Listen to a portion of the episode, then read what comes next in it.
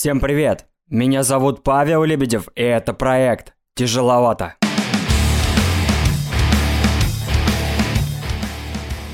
Первый подкаст на российском пространстве об истории тяжелой музыки. Друзья, пока у меня идет подготовка ко второму сезону, я решил записывать для вас небольшие спецвыпуски между ними. Во-первых, чтобы хоть как-то скрасить ваши ожидания. А во-вторых, это моя благодарность за ваши положительные отзывы. Мне правда очень приятно их получать и читать. И сегодня я беседую с создателями еще двух очень крутых музыкальных подкастов. Знакомьтесь, Ник Завриев, автор и ведущий мега успешного проекта «Планетроника». Благодаря ему жанр музыкальных подкастов действительно стал популярным. Ник, привет. Привет. И создатель, наверное, одного из самых ламповых подкастов в жанре интервью с музыкантами – это Макс Сергеев с проектом «Весьма наслышаны». Макс, привет. Привет, привет. Очень приятно, что все наши подкасты приятно видеть в Яндекс Музыке рядышком. Это такая немножко вещь, которая бьет по самолюбию, но я только рад, что так на самом деле происходит. Давайте мы начнем с того, что кратко каждый немножко расскажет о том, как они дошли до такой жизни и начали записывать подкасты. Ник, предлагаю начать с тебя, потому что твой подкаст «Планетроника» на самом деле в какой-то степени чуть ли, может быть, не открытие для всех тех людей, которые решили создавать музыкальный подкаст. Если можешь, вкратце расскажи, как у тебя появилась идея с Яндексом создать планетронику. Ну, во-первых, спасибо за такое представление. Это мне очень приятно, если я кого-то чем-то вдохновил, потому что это, это почетно. Честно говоря, у меня вообще давно была идея запустить собственный подкаст. Она была, мне кажется, лет 10, еще до того, как, собственно, подкасты появились. У меня просто моя давняя какая-то была мечта, да, там, я не знаю, чуть ли не с каких-то школьных времен. Это вот поработать на радио. Но пока я об этом мечтал и продвигался в каком-то мусжуре, Радио, ну, по большому счету, приказал долго жить, да, то есть, ну, оно перестало быть тем медиа, которым я его привык воспринимать в, ну, в своей юности, да, там для меня радио всегда был главным медиа о музыке. Ну и, собственно говоря, я как-то с этой идеей носился-носился, думал сначала сделать просто какую-то, ну вот что-то типа радиопрограммы, да, об электронике, но Естественно, как бы для того, чтобы что-то сделать, нужен какой-то толчок. Дело было так. Я в какой-то момент в начале по-моему, мне кажется, прошлого года, я написал пост в Facebook про то, что вот близится юбилей фестиваля Бритроника, а это, ну, такая как бы легендарная история, да, то есть к нам приехали The Warp Affix Twin и Outecker задолго до того, как их там в мире узнали, по большому счету, не то что здесь. И он окружен какими-то легендами, слухами, там, как бы историями. Это уже превращается в какие-то 100 гор медовых пряников, да, на каждом следующем раунде эта история пополняется новыми деталями. И я написал, что неплохо бы сделать об ретронике какой-то материал, может быть, статью, ну или вообще поговорить с участниками. На что пришли Надя, а потом Диана из Яндекса и сказала, давай сделаем это в форме подкаста. Я сказал, да, естественно, давай сделаем. Ну и так вот слово за слово мы сказали, ага, наверное, не надо ограничиваться только бритроникой. У нас вообще год британской музыки. А потом мы изначально планировали делать это как раз про британскую музыку, но мы поняли, что уже есть от хора до хардкора. Поэтому глупо делать отдельный подкаст про британскую электронику, а давайте просто сделаем подкаст про электронику в принципе. И тут я вспомнил, что, собственно, второй моей какой-то давней идеей, которую я вынашиваю уже тоже лет, там, я не знаю, 10-15, было написать книжку об истории электроники. И раз уж это получилось не книжка, а подкаст, то как бы это две идеи, которые объединились в одну, и, ну и я счастлив, что так произошло. Но, естественно, без Яндекса, без участия Дианы в первую очередь и Надя, никакой планетроники бы не получилось. То есть я в данном случае выступаю наемным работником технически. А ты ожидал, что твой подкаст на самом деле возымеет вот такую популярность на Яндексе? Ну, конечно, мы учитываем такой, можно сказать, административный ресурс Яндекса, что он может его продвигать. Нет, конечно, здесь есть административный ресурс, и спасибо Яндексу за это. Еще раз говорю, без них как бы я просто не решился это делать.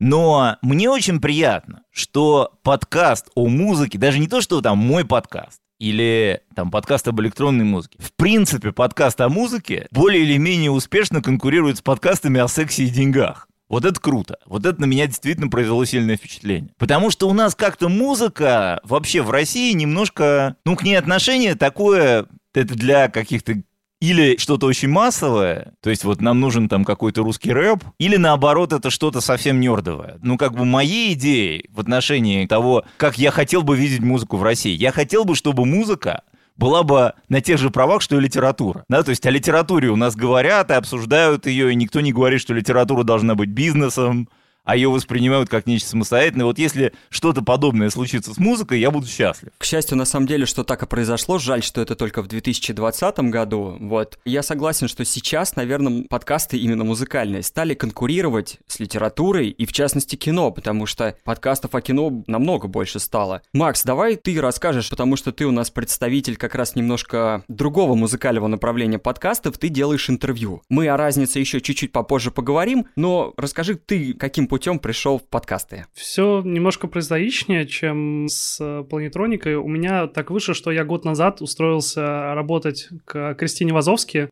Может быть, кто-то знает из вас по подкастам «Это провал». Кристина, добрый день. Извини, что голосовым и куча других подкастов. Я устроился к ней работать монтажером подкастов. Я не умел монтировать. Я до этого занимался только видео. Об этом я тоже чуть позже расскажу. Я устроился к ней работать, и постепенно наш тандем развивался. Она основала студию, которая называется «Толк». Мы производим подкасты на заказ. Большую часть работы выполняю я, то есть есть подкасты из топа, там, продажные блогеры, сплетни. Как-то я пару раз монтировал то же самое к тебе или ко мне. И, собственно, год спустя я понял, что э, я как сапожник без сапог, и сам делаю подкаст, но у самого нету немножко отмотая назад, у меня какое-то время назад был свой YouTube-канал, на котором я рассказывал, делал обзоры на музыку, по крайней мере, пытался это делать. Канал до сих пор есть. Там две с половиной тысячи подписчиков. У меня там была серия роликов про винил, таких вводных, чтобы там человеку было легко включиться в эту тему. Но так как я понял, что намного проще работать со звуком, и что мне проще дома записывать подкаст вообще с любым человеком из любой точки мира – и что у меня накопилось очень много каких-то знакомств, контактов с музыкантами, с менеджерами, и что это как-то можно все превратить вот в такую историю, когда ты, не выходя из дома, будешь делать классный контент, то я начал постепенно использовать свои навыки, которые я получил за год этой работы, как-то адаптировать форматы, где-то какие-то штуки я откуда-то позаимствовал, но сам как бы формат интервью у меня вообще не хитрый. Тут нет никакой фишечки, я бы сказал. Тут скорее фишечка в людях, которые приходят туда, потому что каждый человек в основном приносит с собой какие-то истории, и очень многих людей я стараюсь как-то раскрывать не специально, они вот в ходе разговора раскрываются как личности. В каждом выпуске они рекомендуют альбомы, и альбомы совершенно разные – то есть у меня нет какого-то ограничения по жанрам, да и, собственно, нет ограничения в гостях. То есть это могут быть вообще абсолютно любые люди, которые могут с пеной у рта и очень увлеченно говорить о музыке и рассказывать какие-то истории, связанные с ней. То есть даже если ты там какой-то не знаю, там ведущий с какого-нибудь канала, или там блогер, или какой-то журналист, они все могут ко мне прийти, и мы можем с ними очень хорошо поговорить. Слушай, ну я сейчас только что узнал, что ты работаешь со студией Толк и Кристиной Вазовски, потому что очень странно, почему ты еще об этом раньше не говорил. На самом деле, это единственная, наверное, сейчас студия, как и либо-либо, которая очень активно развивается. Чувак, вообще не молчи, мне кажется, ты можешь смело об этом рассказывать. Так что можно этого вообще вполне не стесняться. Я не то чтобы стесняюсь этого, просто я хотел ну, сделать этот проект максимально личным. Мне никто ни в чем не помогал, кроме девушки моей, которая нарисовала мне обложку и весь этот арт, и друга, который написал джинглы. Им большое спасибо. Вот, я всех упоминал, когда все это постил. А так, Кристине только спасибо большое за опыт, который я получил в ходе этой работы. И сейчас каждую неделю получаю, потому что Подкасты я монтирую каждую неделю и в большом количестве, и мне даже очень было полезно то, что я очень много всего отслушал, и в некоторых подкастах я замечал какие-то вещи, которые я бы хотел сделать по-другому. И я вот когда делаю это по-другому, я прям получаю кайф, и потом э, слышу довольно отзывы от слушателей, как всем это заходит, и понимаю, что все не зря. Ну вот видишь, тем более аудитория у тебя как раз у подкаста должна расти, потому что видео ты недавно попал в актуальное у Яндекса, так что думаю, что все успехи у тебя еще будут. Моя же история тоже была в какой-то смысле такая утопическая, как у Ника, сделать что-то такое необычное, личное, чтобы это действительно запомнилось. Я пришел в подкасты, потому что занимался дикторской озвучкой. Точнее, учился дикторской озвучке. И сейчас по работе я иногда зачитываю некоторые материалы для радио. Вот это как раз была моя душина, которая заставила меня пойти всем этим заниматься. Я понимаю, что, допустим, озвучивать ролики, видео достаточно сложно, потому что базу нужно какую-то клиентскую нарабатывать. Мне как раз попался на глаза именно Никс ты с планетроникой и весь проект артхора до хардкора с Львом Ганкиным. Я очень внимательно послушал все выпуски, которые были там и которые были у тебя. Я стал думать, блин, что же делать? Как это вот все мне завернуть в подкаст? Спасибо последнему выпуску, когда стали говорить про постпанк и синтепоп, а это уже 78-79 год. Я понимаю, что-то в этой истории не хватает. И я понимаю, что не хватает именно тяжелой музыки, именно такого понятия, как хэви-метал, когда пришла новая волна британского хэви-металла. И я такой сначала подумал, а почему об этом не сделали выпуск? Ведь Великобритания — это родина всей вот этой музыки, тяжелой, агрессивной и так далее. Это чуть попозже только Штаты присоединились. И я как раз подумал, что а почему бы не сделать всю вот эту историю? В пять сезонов, по 10 выпусков, хэви-металу 50 лет. Это самый долгоживущий жанр рок-музыки, и он не сбавляет оборотов. Ну и спасибо группе, кстати, которая до сих пор находится на сцене. Это Rolling Stones, Metallica, U2 и так далее. Вот, поэтому я и подумал, что раз такая история, все это можно развернуть по десятилетиям. А каждый выпуск — это один год. И в этом спасибо Леониду Парфенову и его намедим. Это я посчитал, что это просто идеальная комбо. Идеальная комбо. И вот как раз мой преподаватель меня в этом поддержал, сказал, слушай, ну если у тебя такой формат, это у тебя будет вообще идеальная тренировка для голоса, чтобы каждую неделю выходить в эфир. Вот, и я стал задумываться над тем, как писать сценарии, что с этим вообще делать, и как раз хочу вот у вас у всех спросить. Ник, я понимаю, что ты знаешь очень много про электронную музыку, ну настолько много, что хоть лекции читай в каком-нибудь искусствоведческом университете, и вот скажи, ты писал сценарий или делал просто какие-то зарисовки? Я писал наброски, то есть сценарий выпуска у меня это скорее план, это полстранички таких вот тезисов, то есть у меня все-таки мой выпуск всегда делится на какой-то набор новелл. Первое, Дон Букла и там какой-нибудь San Francisco Tape Music Center. Второе, там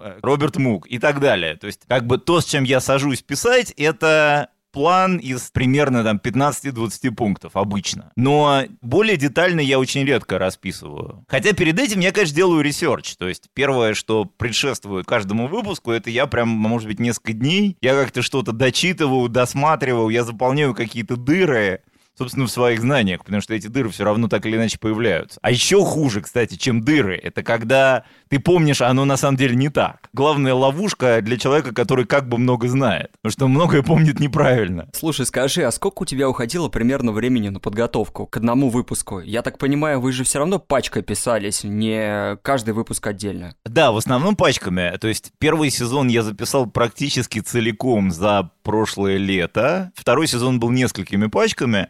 Но вообще трудно сказать. То есть вот чистого времени каждый выпуск делался, ну, где-то, ну, там, то, что называется, три рабочих дня. Часов 25. Ну, достаточно много. Да, но я считаю research сюда. То есть я считаю сюда то, что я там, я не знаю, пересматриваю фильм «Синтепоп Британия» и читаю какие-то статьи. Ну да, я вожусь. То есть у меня даже запись чисто мой голос. Я его пишу, ну, часов, может быть, 8. Я могу на фразу делать 24 дубля. У меня, конечно, история, наверное, не такая плановая, но по research у. На самом деле я вот пишу сценарий практически под ключ. То есть полноценно расписываю, потому что музыки было очень много. Эти группы надо выбирать, эти группы надо отслушивать. И сейчас, когда закончился первый сезон, уже полноценно для меня, это была вообще не самая сильная моя стезя, потому что я больше люблю музыку 80-х, чем 70-х. И я понимал, что с 70-х очень большая история, а групп на самом деле не так много. И поэтому приходилось как-то тотально все это отсматривать, отчитывать. Я галопом прочитал книжку про Джонни Рамоуна, посмотрел фильмы все классические альбомы про Pink Floyd, Sex Pistols, ну вообще вся та массовая доступная и литература, и кино, которые бы позволяли хоть как-то мне помочь в этом, потому что понимаю, что все не упомнишь. И я сейчас, кстати, понимаю для себя, ну, что на самом деле мне вот писаться под ключ легче. Но когда я произношу себя уже вживую, то есть записываюсь, вот, конечно, у меня ник не 8 часов уходит, я понимаю, если у меня сценарий получается 12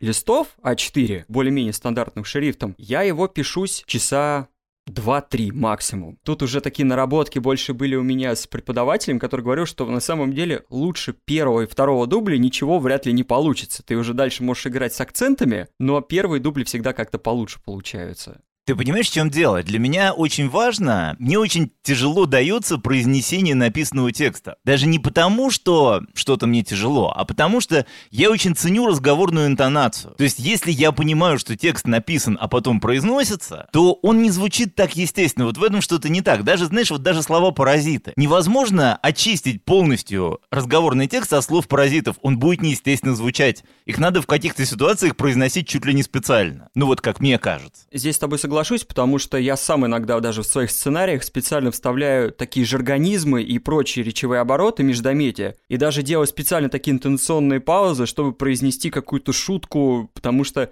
чтобы разбавить весь этот такой, может быть, дикторский текст. Макс, ты вот представитель жанра интервью. Как твоя происходит подготовка? Сколько времени ты примерно можешь потратить там на research гостя? Начнем с того, что я пока что стараюсь говорить с теми гостями, которым у меня уже есть вопросы в голове, и которых я знаю довольно много, чтобы не готовиться. Точнее, если меня какие-то отдельные факты интересуют, я там что-то уточняю. А так, у меня нет конкретных вопросов, которые я прописываю обязательно перед э, интервью. У меня есть просто в заметках список тем, на которые я хочу поговорить. Ну, собственно, как у нас сегодня, вот мы точно так же накидали, чтобы примерно придерживаться этого плана. И разговариваю. Если возникают какие-то темы, которые всплывают в ходе разговора, это еще лучше, потому что иногда ты, допустим, предполагал, что ты пообщаешься с человеком и будет одно настроение, а в ходе подкаста оно меняется вообще кардинально, и вы вообще можете начать обсуждать что-то вне плана, и это получается настолько круто, что даже хочется немножко увеличить хронометраж, потому что там иногда у меня 40-50 минут, а иногда там можно и оставлять все полтора часа, который ты с человеком проболтал. Вы пока обсуждали, кстати, вашу подготовку и начитку текста, я хотел вам просто подсказать из своего подкастерского опыта, что Допустим, мы делаем еще онлайн-образование, ну, курсы по подкастингу. Я вас, конечно, никто не зову, вы и так все умеете. вот. Но это я к тому, что по опыту, как у нас записываются лекции, вам можно, чтобы разговор шел более естественным, чтобы это не выглядело как просто прочитка текста, вы можете созваниваться с человеком, и он вам будет задавать какие-то вопросы, и вы будете на них отвечать. И тогда это будет выглядеть более естественно. А потом на монтаже просто вопросы этого человека врезаются, и все как бы оформляется, как ты кому-то что-то рассказывал. Слушай, хитро, а я, честно, не знал. Кажется, вполне лаконично. Для меня как раз, на самом деле, лекционная техника, естественно, потому что я по первой своей, как бы, работе преподаватель. Я лекции читаю, в том числе о музыке. Вот ты сказал, хоть читай, так я это и делаю, в сущности. Мне это в этом смысле просто. Ну, это уже, да, такой наработанный фан-опыт, на самом деле, когда ты больше этого делаешь, и тем более уж есть образование. Мы еще с вами ранее затронули тему про того, что как подкасты именно музыкальные конкурируют с другими. Не обидно ли, что, с одной стороны, что музыкальные подкасты выстреливают только сейчас. Вот спустя, наверное, года два, можно сказать, после того, как они приобрели именно в России такой бум. Мне кажется, Ник, это вот больше тоже опять к тебе вопрос. В каком-то стиле именно планетроника стала таким пионером освобождения музыкальных подкастов для топов. Ну, мне кажется, что пионером все-таки стал Лева, но Anyway, мне очень приятно все равно. Да, от хора до хардкора. Ну и что там, шум и яркость. Да, шум и яркость, естественно, да, сори. Это на самом деле первые такие были эксперименты с а, музыкой в кино. Но, тем не менее, почему сейчас? Вот почему мы этого ждали, по сути, чуть ли там не до весны. Я бы даже больше скажу, как раз, наверное, со вторым запуском планетроники, вот массив вот этой всей информации как раз музыкальных подкастов. Ну, на самом-то деле, какие-то музыкальные подкасты там я не знаю, сколько лет существует логика ритма. Мне кажется, года четыре уже, наверное. Вот один из моих любимых, наверное, подкастов. Ну или там какие-то западные Song Exploder, да? То есть мне кажется, что это просто какое-то, я не знаю, совпадение факторов и то, что называется переход количества в качество. Мне всегда очень трудно оценить популярность чего-то, потому что я человек изначально нишевый. Я мыслю категориями. Я вот, я помню, у меня был эпизод, я прочел на Арзамасе лекцию про IDM. Я рассчитывал, что, ну, хорошо, если ее посмотрят человек 200. И в нее было в сумме что-то 40 тысяч просмотров. Меня это просто поразило. Но ты же понимаешь, что именно это нишевая история, потому что она может в какой-то степени не повториться, и вот это, по сути, эксклюзив-то и есть. Просто для меня было удивительно то, что что-нибудь вообще, имеющее тег IDM, может иметь 40 тысяч просмотров. Не знаю, для меня все это загадка. Ну, потому что, мне кажется, как раз это про то, что людям близко, они в какой-то степени знают эту культуру, да. Они могут быть просто меломанами, узнать о музыке, где они не могут узнать там в музыкальной школе, им это не расскажут друзья, потому что наверняка не все так увлекаются увлекается сильно э, IDM. В этом есть аспекты, что это нишевая история. Но вот я думаю, что мой пример и твой пример, это как раз пример нишевой истории. Я как раз недавно смотрел на ютубе лекцию создателя подкаста Beats and Chords, и как раз очень смешно, что там админы YouTube канала спрашивают, какие вы подкасты слушаете, и там кто-то назвал мой подкаст, причем я сижу и смотрю, я такой, ну... Это, скорее всего, был я, потому что Гриша про него упоминал, я с Гришей дружу, он сказал, что но там есть какой-то подкаст про тяжелую музыку, и я пишу в комментах, этот подкаст тяжеловато, это был я. Макс, ну спасибо, бесплатную рекламу сделал, круто, да? И как раз э, Гриша объяснял, что, можно сказать, тоже в какой-то степени пионер того, что он стал рассказывать об этих подкастах, да, это такая пока тоже, мне кажется, разовая история, и я надеюсь дожить до того момента, что мы все с вами будем не хуже, чем создатели подкаста «Шум и яркость» или, например, в предыдущих сериях, когда можно проводить онлайн и рассказывать о музыке на самом деле большому количеству. Я на самом деле считаю, что ну реально можно куда-то уже с этим двигаться, потому что вот у нас тут есть три профи, которые понимают, о чем идет речь. Этого как бы не стоит стесняться, и нужно как раз этим заниматься. На самом деле все зависит только от нас, насколько мы очень хотим этим заниматься. Макс, расскажи, пожалуйста, вот по прошествии вот первых пяти выпусков, которые ты сделал, у тебя есть какие-то вот, может быть, идеи, как вот, допустим, компоновать документальную версию, ну, того, чем мы с Ником занимаемся, да, у нас, по сути, такой документальный подкаст с интервью. Вот это, наверное, тоже очень интересно, потому что комбо мало кто делает. Интересный вопрос. Дело в том, что лично я для себя понял, что я уже там еще на первых, на втором или на, на третьем выпуске я понял, что я, скорее всего, сделаю, у меня еще будет еще 15 выпусков, то есть всего 20, я там сделаю перерыв несколько недель, и потом буду делать второй сезон. Параллельно я еще попробую запустить тоже, скорее всего, какой-то нарративный подкаст именно про музыку. Я пока не определился, в каком он будет формате, но это будет, скорее всего, без интервью, но, может быть, какие-то будут комментарии э, каких-то музыкантов или специалистов из индустрии, желание сделать что-то еще, немножко другое, отличающееся по формату, у меня точно есть к э, вопросу, который ты задавал Нику по поводу того, в какой момент подкасты стали так популярны и почему, я, честно, не думаю, что есть какая-то закономерность, что ее можно как-то выявить, что вот есть какая-то отправная точка. Если говорить о подкастах вот э, по типу ваших, с ником, то да, допустим, ты увидел подкаст там от хора до, до хардкора и планетронику, и ты такой подумал, о, я могу сделать то же самое про музыку, которая мне нравится. И это показатель того, что сейчас все больше людей, видя вот эти вот подкасты, которые выпускаются там Яндексом и какой-нибудь там Медузой, Арзамасом, они понимают, что они могут сделать то же самое, и сейчас подкастинг, он из какого-то корпоративного, из какого-то там вот этого лейблового формата, он как раз выходит на тот уровень, каким он должен был быть изначально. То есть это какая-то такая домашняя история, когда ты просто созвонился с человеком и все это записал. Поэтому появляется, собственно, больше там какого-то онлайн-образования и больше каких-то маленьких инициатив, и все не стесняются выходить в этот формат. Почему музыкальные? Даже не знаю, как бы я тоже как-то думал об этом, почему вот именно в этом году как-то больше стали об этом говорить. Онлайн-фестиваль будет проходить по подкастам «Слышь» называется, где там будут говорить очень много про подкасты, разные спикеры, тоже, да, кстати, это большая загадка, почему так все становится популярным. Ну, мне как раз и Ник ответил, что, наверное, потому что музыка, она ничем не хуже театра, литературы и кино. Причем, что важно, для музыки формат подкаста гораздо более естественен, чем для кино, потому что музыку можно послушать прямо в выпуске, да, и дать понять, что это – а все-таки подкасты о кино и литературе, ты половину из этого кино все равно не посмотришь, потому что нет времени. А там трек ты послушаешь. Поэтому Лев Ганкин и решил выкрутиться историей, создав подкаст о музыке в кино. Здесь, кстати, очень важно, да, что, Ник, ты прав, что музыку можно послушать в подкасте. И вот здесь мы как раз дошли до самого главного момента. Что нам делать с авторскими правами. Этот вопрос я очень часто слышал вообще про тех, кто интересуется музыкальными подкастами, как мы с этим работаем. Вот как раз не к тебе бразды тоже правления, я потом свою историю расскажу. Но как Яндекс пошел на такие вот, я так понимаю, сложные были переговоры, потому что ты писал о том, что чуть ли, наверное, не каждый фрагмент согласовывался с лейблами. Это просто, честно говоря, bloody hell, потому что каждый, действительно, каждый трек, который я выбирал, его нужно было согласовать с правообладателями. Причем, как бы, проблема в том, что он же на Яндекс Музыку попадает через агрегаторов. Через этих агрегаторов до самих музыкантов ты фиг достучишься. То есть там проблема в том, что, как я понимаю, две трети просто не говорят ни да, ни нет. То есть там письма уходят куда-то в recycle bin.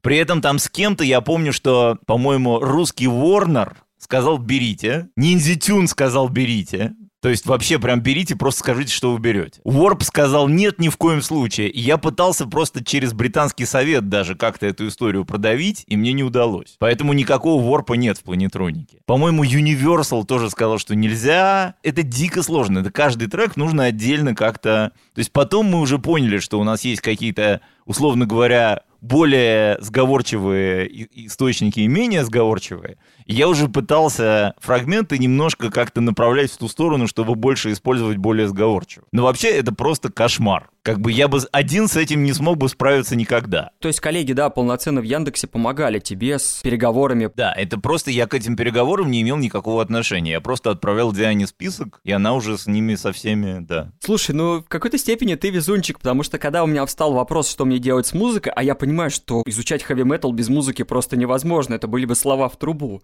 Я начал рыть действительно российское законодательство, как с этим работать, и вот эта статья Гражданского кодекса 1274 о использовании прав в образовательных программах. Я написал письмо сначала знакомой юристке, потом я написал письмо в РАО, в Российское авторское общество. Мне пришла очень такая интересная, размытая формулировка. Они сначала говорят о том, что формально да, вы можете использовать любой музыкальный фрагмент, трудности могут возникнуть в том, какой именно кусок вы берете. Я такой, то есть нельзя просто так взять там начало песни, да, или конец песни. Ты вообще какой-то на определенный фрагмент должен договориться. Я такой, окей. Но формально ни да, ни нет. Иду дальше. Я такой думаю, блин, Паш, у тебя же будут такие топовые команды. Кис, тебя Джин Симмонс просто сожрет, если ты ему денег не заплатишь. Я пишу письмо в Sony Music пробную версию, что я хочу у них использовать музыку ECDC. Значит, звоню в приемную, задаю им этот вопрос, что я делаю вот такой-то подкаст. Он музыкально-образовательный, об истории музыки. Я, кажется, девушку вообще в ступор поставил, потому что она либо не понимала, что вообще с чем имеет дело, и не знает, кому пойти.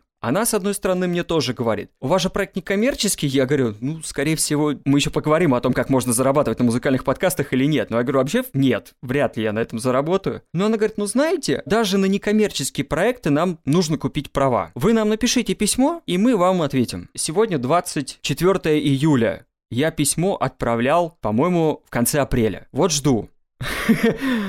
Потом я пошел дальше, я начал мурыжить э, сам Яндекс. Намурыжился до того, что они теперь на моем примере сделали целый раздел для подкастеров, как использовать музыку. И это меня очень, кстати, польстило, потому что я их, видимо, задолбал просто этими вопросами. Вот, и финальным аккордом стал Арзамас, как раз подкастом от хора до хардкора, что я им написал, коллеги, расскажите, как вы выкрутили ситуации с авторскими правами. И я им расписал вот эту вот методику, которую я применил, что у меня там 15-секундные фрагменты, не больше, очень лаконичное, краткое письмо. Мы, в принципе, так и сделали. И я понял, что на самом деле, что многие пошли по этому пути. То есть, но я считаю, что, и даже, наверное, Гриша об этом говорил, если я не ошибаюсь, что рано или поздно, может быть, а может быть и нет, лейблы придут. Но придут они с хорошими намерениями или уже с плохими. То есть это вот нам остается только ждать. На самом деле, там еще просто тонкость в том, что то, что ты говоришь, вот законодательство, там некоммерческие цели и так далее, это очень зависит от того, чей продакшн. То есть, если продакшн Арзамаса, то Арзамасу, например, нет никакого труда доказать, что они образовательная институция. И там это одним образом образом поворачивается. А в моем случае это продакшн Яндекса. А Яндекс это бизнес-бизнес. И если это их продакшн, то они должны лицензировать там, условно говоря, коммерческое использование.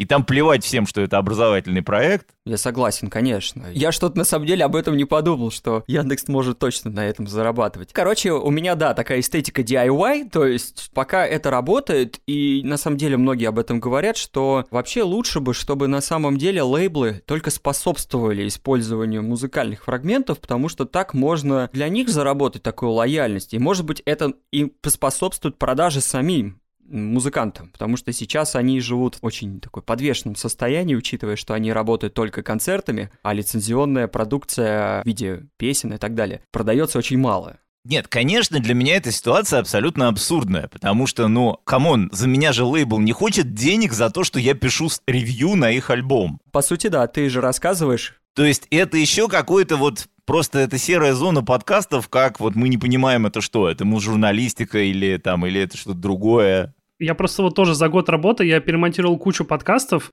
Там не было музыкальных, но там были моменты, где, допустим, заказчики просили вставить какую-то музыку. Мы все время вставляем на свой страх и риск, но, честно, за год работы я ни разу не столкнулся с тем, чтобы вообще были какие-то проблемы. То есть есть ощущение, что подкасты — это пока что вообще непонятная для всех история, и никто не понимает, это окей или нет, но в наших, конечно, интересах, чтобы донести до вообще всех и до лейблов, и до артистов, что мы же только способствуем тому, чтобы люди слушали хорошую музыку, и я лично максимально настроен, допустим, даже с русскими какими-то историями, с русскими лейблами э, тех же самых независимых музыкантов делать какие-то партнерские выпуски, если артист хороший, если он мне нравится, я готов с ним поболтать, и это будет какой-то промоушен истории, это вообще без проблем. Вот я надеюсь, что и в будущем как-то это все и на мировом уровне будут нас воспринимать всерьез, как говорится. Ну, я здесь добавлю, что с какими-то вот молодыми группами, о которых ты говоришь, вряд ли есть какие-то проблемы, потому что сами стали издавать эту музыку. Я вот по себе скажу, что я играл в музыкальной группе на барабанах, и всем продакшеном занимались мы. Мы какую-то партию, конечно, купили на физических носителях,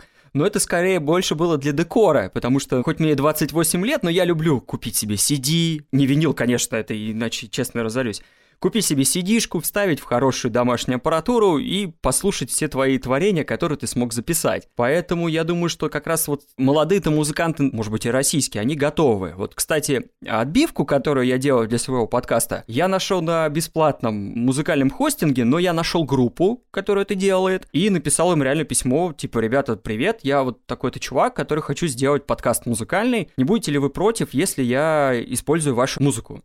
И даже несмотря на то, что музыканты оказались из Украины, к счастью, не возникло никаких проблем, они сказали только наоборот, мы очень рады, что наша музыка куда-то пошла, она кому-то нужна. То есть она, как видите, не имеет никаких границ, лишь бы только нравилась. Вот, и интересно, я хочу еще сказать, что Ник тоже затронул вот такую важную тему, что музыкальный подкаст равно ли музыкальная журналистика. Я вот как раз вот тоже вот думаю, что пытаемся ли мы дать все, и в интервью в частности, и просто в каком-то нарративе, оценку текущему состоянию там музыки, в каком она виде происходит. Я вот думаю, что вот Макс, ты можешь сказать, потому что как раз ты часто общаешься с людьми, связанными с музыкой. Как бы ты это оценил? Я честно скажу, меня уже пару раз именно с историей, связанной с подкастами, называли журналистом, но у меня нет журналистского образования, я никогда себя сам журналистом не называл.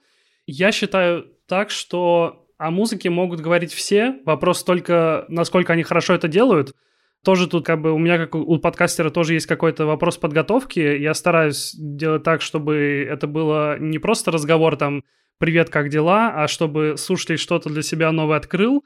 Музыкальная это журналистика или нет? В вашем случае с Ником я считаю, что это классный случай, когда это такой подкаст, к которому ты можешь вернуться – и я думаю, что к моим подкастным интервью люди меньше будут возвращаться, потому что ваши подкасты могут иметь какой-то прикладной характер, где-то потом использоваться, можно упомянуть их как-то, не знаю, может, кто-то в каких-то диссертациях еще где-то в чем-то упомянет, потому что они какую-то художественную, мне кажется, ценность больше несут.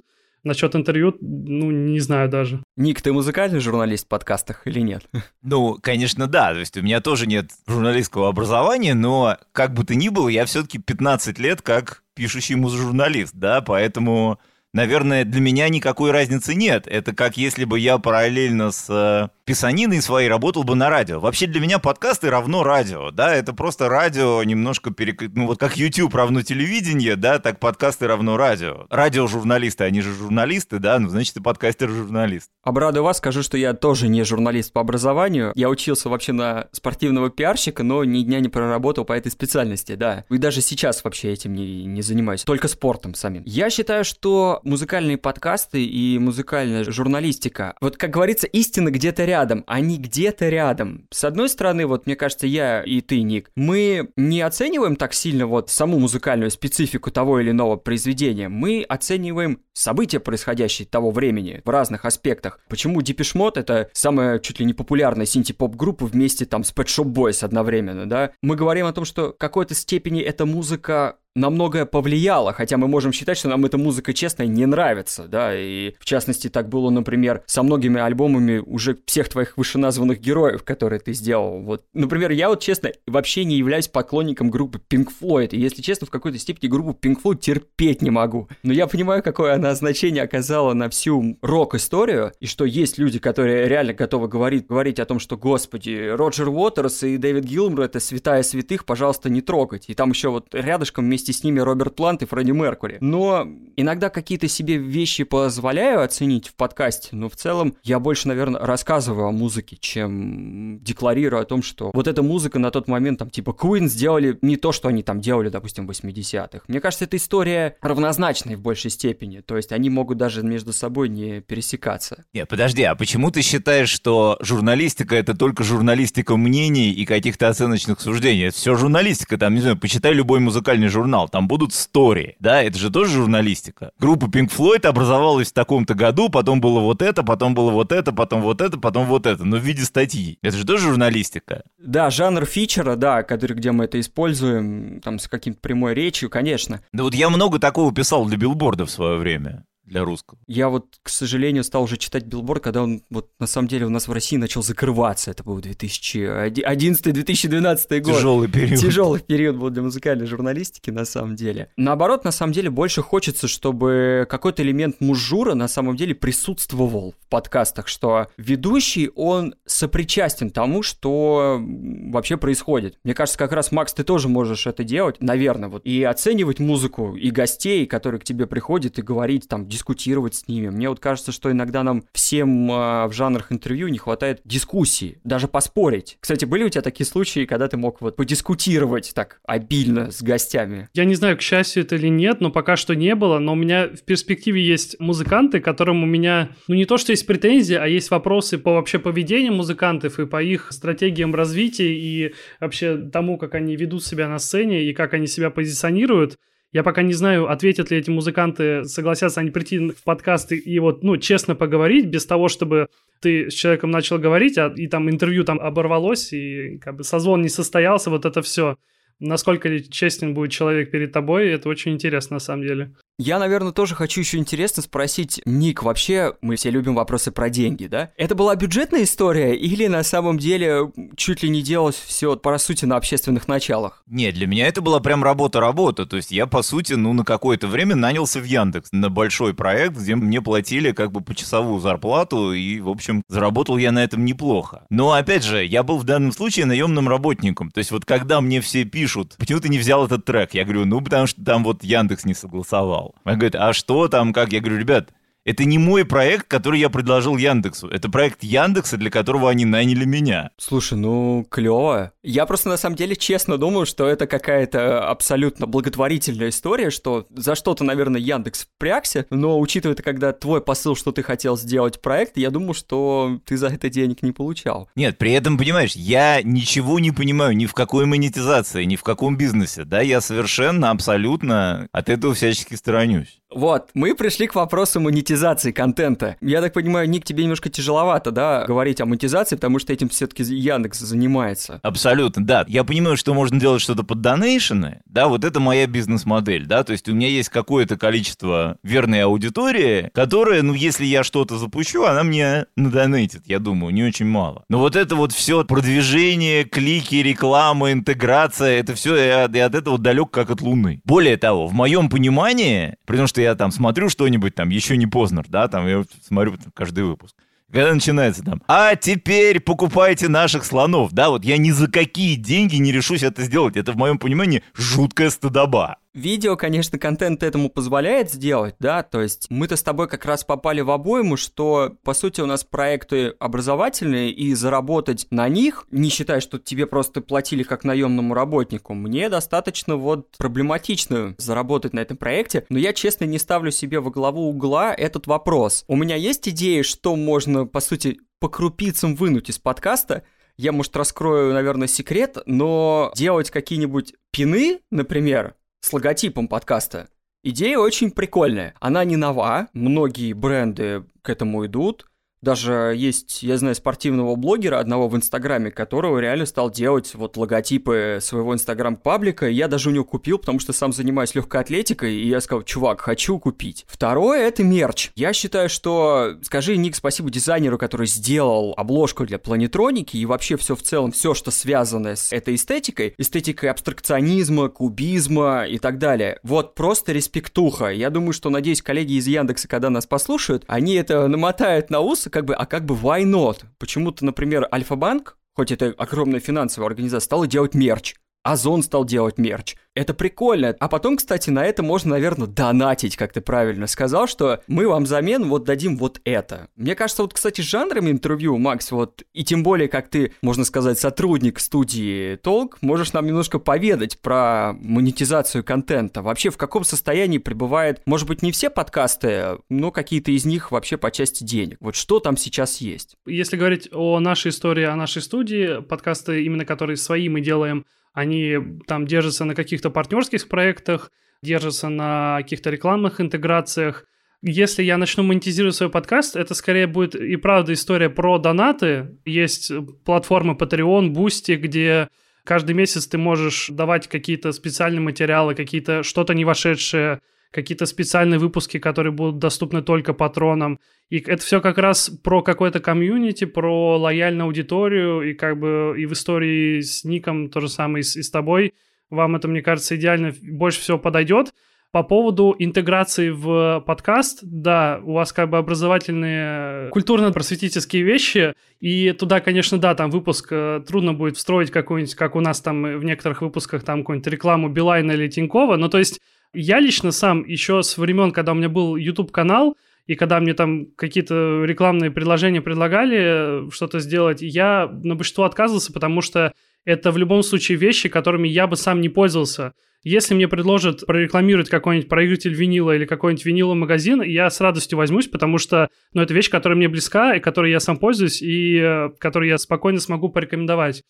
Как раз, может быть, кому-то вам будет полезно, может быть, вы где-то это потом используете тоже, когда я делал YouTube-канал, я живу в Калининграде, у меня как бы тут рядышком Европа, граница сейчас закрыта, но три года назад, когда я все это делал, все это было открыто, и спокойно можно было аккредитоваться как блогеру, как, я надеюсь, что сейчас с подкастом будет тоже серьезно относиться, и можно будет куда-то поехать, поехать на какой-нибудь музыкальный фестиваль в качестве тоже как блогер, журналист, и если у тебя есть, как у блогера, подкастера какой-то паблик, куда ты сможешь выкладывать хотя бы какие-то текстовые обзоры, там, интервью с этих фестивалей, то это будет только дополнительной э, фишечкой и всем будет полезно. Если какие-то русские там фестивали предложат прорекламировать какой-то концерт или фестиваль просто даже за билеты на этот концерт, я бы тоже не отказался потому что, мне кажется, это вещь, которую нужно поддерживать. Если тебе там есть артисты, которые тебе близки, то почему бы нет? Да, про аккредитации, кстати, согласен. Я много лет езжу в Европу тоже аккредитованным журналистом, то есть я это делал скорее от пишущих изданий, но там вот на Сонар я езжу 15 лет, например. Важная еще вещь, на самом деле, про культурно-просветительские вещи и про бесплатность. Надо сказать, что вот просто, понимаешь, мне разница, мне кажется, в том, что тебе 28 лет, а мне 44. Я много-много лет делал до хрена всего бесплатно. Чисто из как бы, ну вот из желания что-то продвинуть. И просто в какой-то момент репутация уже начинает на тебя работать, в том числе и материально. То есть ты как бы зарабатываешь себе место, как вот, условно говоря, да, я, наверное, ну там один из каких-то топовых людей, которые на русском пишут об электронной музыке. Поэтому когда что-то вдруг вот где-то всплывает электронная музыка, первым делом приходит ко мне, да, и, ну, естественно, если люди что-то мне предлагают, они мне это предлагают не бесплатно. В плане каких-то лекций, материалов, эфиров, я не знаю что. Кстати, Макс, ты правильно сказал, что это как раз к возвращению аккредитации, да, к вопросу музыкальной журналистики, что как раз действительно вот в этот момент твой подкаст работает на тебя как журналиста, наверное, да, уже больше, если тебя приглашают как раз на какие-то либо фестивали. Вот донатить история тоже классная, потому что это такое доверие, наверное, высказывание доверия со стороны твоей аудитории, потому что она знает, что ты ее не подведешь. И это вот как раз что вот очень важно. Потому что действительно, когда я делаю каждый выпуск, мне не хочется подвести уже тех слушателей, которые уже есть. Приятно, что Яндекс Музыка выкатывает статистику, да, каждый месяц. И когда я действительно в первый месяц увидел количество прослушиваний, я обомлел. Потому что я не ожидал. Как ты сказал, Ник, что если тебя посмотрят человек 200 на Арзамасе, я считал, что меня послушают столько же, я обрадуюсь. Короче, первый месяц у меня было, ненавижу хвастаться цифрами, вот просто, ну, получилось практически 33 тысячи прослушиваний. Я аж изел, потому что я хотел сказать, кто все эти люди, которые это прослушивали. И второе, мне очень понравилось, что пока по статистике удалось попасть в аудиторию. Наверное, что очень важно. Как раз хотел тоже вам вот обоим задать вопрос про аудиторию. Вот я попал в аудиторию 18-35. Вот для рок-музыки и хэви-металла, мне кажется, это идеальный возраст, потому что молодежь знакомится, но она еще и не бросает, потому что, например, зная там, в частности, моего папу, он в детстве очень любил хэви-метал, и группу Accept, и Van Halen, и Удо Диркшнайдера вместе с Twisted Sister, хотя он большой фанат тоже Ника Depeche Mode, и он потом, я помню, когда появился 101 концерт в Пасадене, он его купил и засматривал до дыр, у меня до сих пор есть эта DVD-шка. Вот, как раз хотел спросить про аудиторию, вот, коллеги, вы в кого попали? Кто вас слушает? Вот вы знаете этих людей по соцдему? У меня так вышла такая немножко забавная история, и не подумайте, что я жалуюсь, но у меня так вышло, что меня очень мало слушают друзья, и очень много вообще незнакомых людей, там тоже со всей России, не только с России, если смотреть по статистике с хостинга, то да, это тоже примерно от 18 там, до 30, где-то там даже и 60, и 70 было. Тут важно понимать то, что я работаю жанром интервью, и каждый человек, который приходит, он может принести с собой какую-то аудиторию. И каждый раз, когда я опускаю какой-то выпуск, я обязательно гостя прошу им поделиться. То есть его аудитория приходит ко мне и надеюсь, что остается. Мы просто с тобой еще до записи говорили о том, что я спросил, есть ли у тебя хоть какое-то сообщество, канал, и такой тоже дружеский совет. Я считаю, что пока вот эти вот прослушивания идут, нужно эту аудиторию в какое-то сообщество немножко отлавливать, не стесняться делать какие-то хотя бы социальные ресурсы, где ты сможешь этих людей увидеть, а так ты видишь просто циферку прослушивания, и ты вообще не имеешь понятия, что это за человек, ну и только по статистике понимаешь, а так, если у тебя будет хотя бы телеграм-канал или сообщество ВК, такие типа два доступных способа, то ты сможешь общаться с этими людьми, и потом как бы это все при желании вывести на ту же самую историю монетизации и с теми же самыми донейшнами, это будет работать отлично, потому что, точнее, даже не с донейшнами, а вот именно с Patreon и Boosty, потому что аудитория, которая тебе доверяет и которую ты не подведешь, ты ей даешь что-то взамен, а не так, что просто они тебе жертвуют деньги, они уходят непонятно на что. Там как бы это все чисто прозрачно, и мне кажется, это самый честный способ, и как бы это все, конечно, добровольно, ты там никого не заставляешь, но если есть люди, которые готовы тебя поддержать, то почему бы нет? Что показала планетроника в этом аспекте? Слушай, если честно, я даже вот ты сказал про цифры, я не видел цифр планетроники, я знаю только место, которое она занимает. Да, вот я знаю, что мы были четвертые за прошлый год. И первые идем сейчас. Вот это все, что я знаю про статистику. Я не знаю ни цифр, ни аудитории. Но мне кажется, что это тоже 18.35, конечно. То есть я не могу себе представить какого-то другого сегмента. Ну, то есть, наверное, есть какая-то, вот я знаю, что, скажем, это от выпуска зависит. Что, скажем, выпуск про Шеффилд или про Брюссель, там есть 35-45, я думаю. То есть уже какие-то люди моего возраста. Ну, потому что это были реально, по сути, люди, которые застали этот момент. Вот того, о чем ты рассказывал как раз. Да. Хотя это очень странно. То есть, например, выпуск про Манчестер. Манчестер здесь же ведь не было, да? То есть тут Манчестер попал в дырку между... Что здесь в 80-е был какой-то там итало-диско и модерн токинг, да, и там и хэви метал. А потом уже в 92-м появился сразу рейв. И вот там Манчестер, Шугейс, это все попало в какую-то временную дыру между тем, как музыка шла с запаздыванием, и тем, как она вот уже в 92 году пошла в прямом эфире. Так что черт его знает, это для меня всегда загадка. Для меня тоже стало загадкой, но в какой-то степени я нашел ответ, почему вот все мы сегодня рассуждающие об этом попали в это, потому что омолаживается постоянно поколение, мне кажется, потому что приходят вот эти вот новые слушатели, особенно учитывая на самом деле, какую богатую историю несет и электронная музыка, и тяжелая музыка, потому что так совпало, что они шли рука об руку. Потому что вот реально Итало-диско и для СССР 83-й, 80, наверное, 8 год — это просто бум электронной музыки.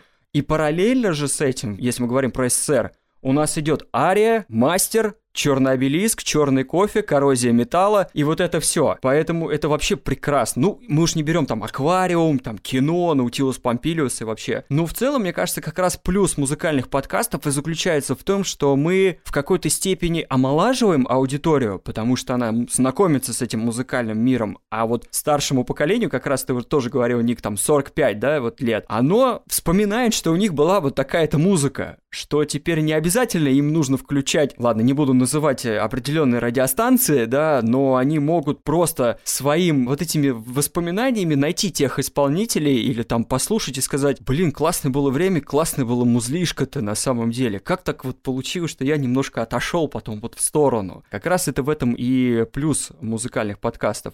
И как раз вот плавно я подвел, что нам ждать-то в будущем. В частности, вот, Ник, у тебя закончилась, ну, наверное, практически планетроника запустилась в октябре, да? Запустилась в ноябре, по-моему, но вообще этот проект, по сути, с весны прошлого года. То есть это, ну, ну пол- полтора года работы. Целый год, если не полтора, вот ты работал. Для тебя закончился огромный вот этап, потому что, мне кажется, ты обрел сейчас вторую популярность для себя, что вот этот подкаст вернул, ну, не, может не сказать не вернул, а больше вот наоборот работает теперь на твою репутацию. Вот что теперь дальше? Чем бы ты хотел заниматься именно вот в музыке? Может быть, ты создашь какой-то другой подкаст? Ты знаешь, ну, на самом деле, моя главная идея, я бы это сейчас все-таки облег бы в бумажную форму. Потому что я понимаю, что подкасты подкастами, но какая-то часть людей говорит, ты знаешь, это просто не наш формат. Я не бизнесмен. Если мне кто-нибудь это предложит, я с удовольствием напишу и издам это в бумажном виде. Но, разумеется, я не буду это запускать стартапом. Как раз сам себя переслушаешь подкасты, что я там наговорил, да, и можно будет к этому вернуться. Но, в принципе, у меня есть и, и подкастная идея, следующая такая серийная. Я еще до конца ее не сформулировал, но она у меня в голове есть, и если, опять же, как бы будет какая-то оказия для этого, то я это с удовольствием сделаю. Мне кажется, Нику стоит как-то посотрудничать, может быть, самому выйти или как-то подмигнуть. Есть сейчас Институт музыкальных инициатив, инициатив.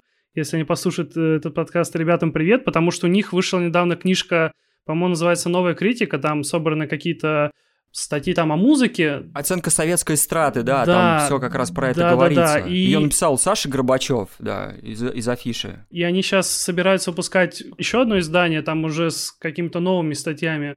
Вот, и, и раз они вообще, в принципе, занялись каким-то выпуском книг, то, мне кажется, как-то эту историю облечь в бумажный формат можно будет, может быть, с их помощью. Макс, твои какие вот размышления по поводу вот перспективы музыкальных подкастов? Как сейчас теперь принято говорить, мы вышли на плато, да? Есть какой-то определенный сегмент музыкальных подкастов, которые... Его вообще-то, я, мне кажется, можно назвать тусовочкой. Хотя они, эти люди, могут быть друг с другом не знакомы, но они такой представляют какую-то обойму. Что будет, по твоему мнению, дальше? Как бы я уже говорил, что сейчас растет количество, да, подкастов, и растет их качество, и я только за то, чтобы те подкасты, которые раньше уже что-то делали, становились еще качественнее, потому что для меня, допустим, остается до сих пор загадкой некоторые подкасты, допустим, я вижу не на всех платформах. Может быть, это я, потому что уже человек такой подкованный в этих вопросах, и когда я, допустим, слушаю музыку в Spotify, я не нахожу там какого-то подкаста и, и думаю, а почему так, а почему мой есть, а его нету. Ну, то есть для меня это остается вопросом. У меня все просто, я только за то, чтобы становилось больше, чтобы было больше мнений, чтобы люди старались придумать что-то новое. Если кто-то придумает вообще какой-то новый формат, даже которого, допустим, нет на Западе, будет еще лучше. Ну и чтобы, собственно, как мы уже говорили, чтобы к музыкальным подкастам начали серьезнее относиться артисты. В моем случае в жанре интервью я сейчас пытаюсь просто выстраивать свой сезон так, что я приглашаю, допустим, у меня там скоро будут выпуски с какими-то именитыми музыкантами, которые по России известны, но все равно как бы остаются, условно говоря, инди, но если я их приглашу, сделаю с ними выпуск, а потом приглашу музыканта рангом повыше, он посмотрит, ага, был тот-то, тот-то, значит, я ему могу, в принципе, доверять. Значит, какой-то определенный для него будет гарант, и чтобы музыканты тоже не стеснялись приходить в подкасты и говорить открыто, вот. Я вот буквально записывал час назад подкаст с одним музыкантом, и он сказал, что ему лично было болтать в подкасте намного удобнее, как бы в аудиоформате, потому что это все не на камеру, на камеру чаще всего люди стесняются, а тут э, это такая дружеская беседа чаще всего. То есть я в основном стараюсь делать так, чтобы разговор был более свободным, и чтобы человек не чувствовал себя скованно. Я там чем-то и сам делюсь, какое-то свое тоже мнение высказываю.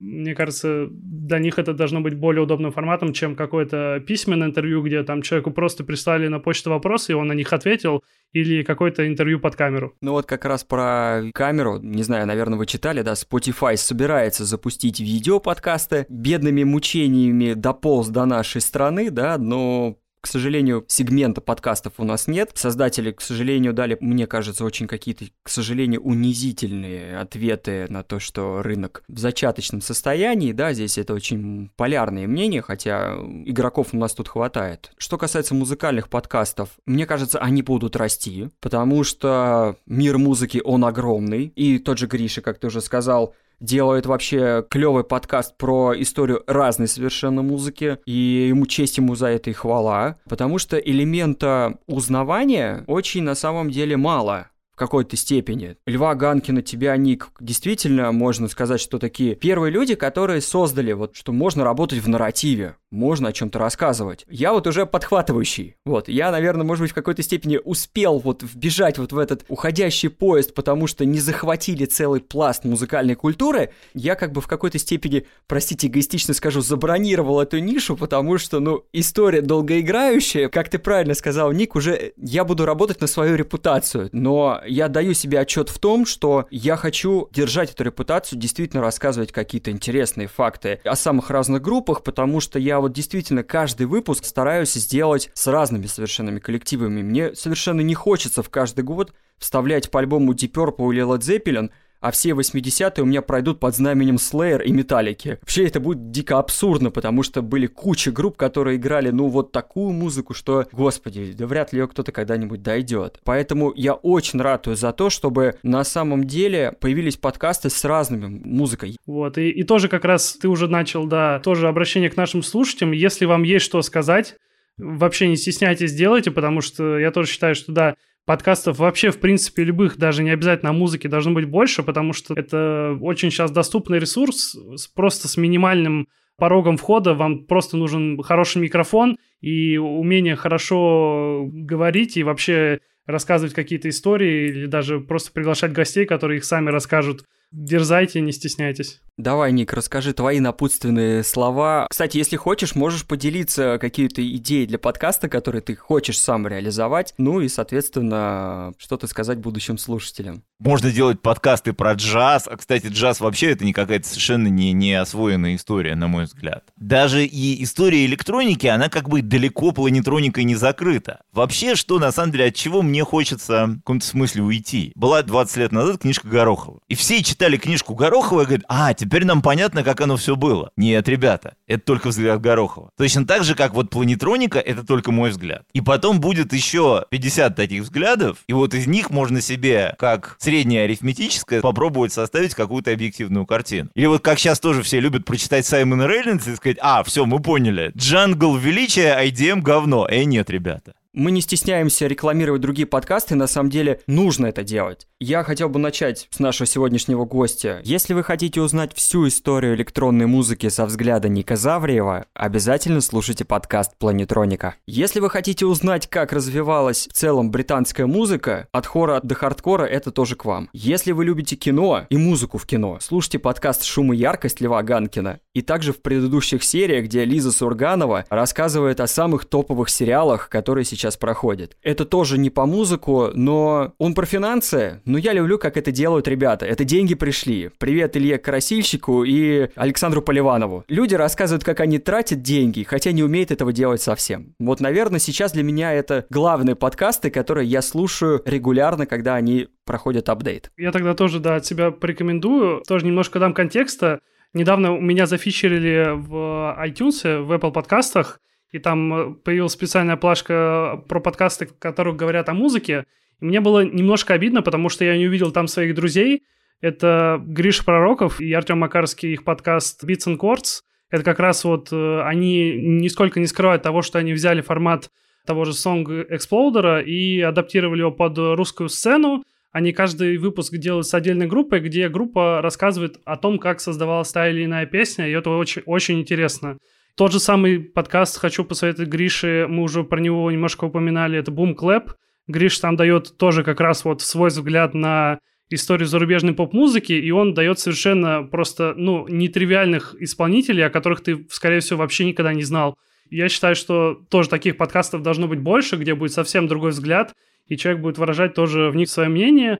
Посоветую от себя, я давно пользуюсь Spotify, и как бы мне повезло, что у меня есть американский аккаунт, и там есть подкасты, и у Spotify есть свой подкаст, он называется Undercover. Туда приходят артисты, которые рассказывают, как они решили записать тот или иной кавер. Они там вставляют куски тоже из своих песен, из этих каверов, и там нередко бывают очень интересные истории. Закругли, Ник, нашу историю своими рекомендациями. У меня здесь две рекомендации, менее очевидных. Во-первых, это подкаст «Логика ритма», белорусский, который ведут Саша Ананьев и Андрей Вусевич, и это тоже электроника. Но это электроника современная. То есть это то, откуда я черпаю какие-то для себя там новые имена и новые, какие-то даже, может быть, новые тенденции. Потому что это какой-то это и бейс, и какой-то эйс, это какой-то IDM. В общем, это скорее такая танцевальная музыка, хотя и не всегда. Но это вот именно электроника в рамках каких-то текущих трендов, но такая достаточно при этом интеллектуальная. И второй мой любимый подкаст, он даже не музыкальный изначально, это подкаст «Извините, пирожки», который делает спортивный журналист Ваня Калашников. Это подкаст в первую очередь про футбол и, скажем так, футбольную культуру. Я, поскольку тоже этим делом в целом интересуюсь и всегда как-то это слушаю с интересом. Там очень много каких-то просто рассказов там про Британию, там про Испанию. Ваня живет в Испании. И постоянно там вылезает музыка, потому что Ваня тоже музыку очень любит, и он тоже и, и о музыке писал какое-то время. Поэтому там какие-то очень неожиданные развороты бывают, и, и всегда мне приятные. Поэтому вот это тот подкаст, каждый выпуск которого я всегда жду и слушаю с большим кайфом. Полагаю, теперь нашим слушателям есть чем заняться. Макс, Ник, Большое спасибо, что согласились поучаствовать в записи этого выпуска. Надеюсь, для простых слушателей и будущих подкастеров он станет информативным и полезным. Я лишь добавлю, что подкасты сегодняшних героев доступны на всех крупных платформах, как Яндекс Музыка, о которой мы сегодня очень часто говорили, а также Apple и Google. Ищите нас там, обязательно комментируйте и рассказывайте о них друзьям и знакомым. И на этом мы, Павел Лебедев, Ник Завриев и Макс Сергеев Прощаемся с вами. Слушайте больше подкастов.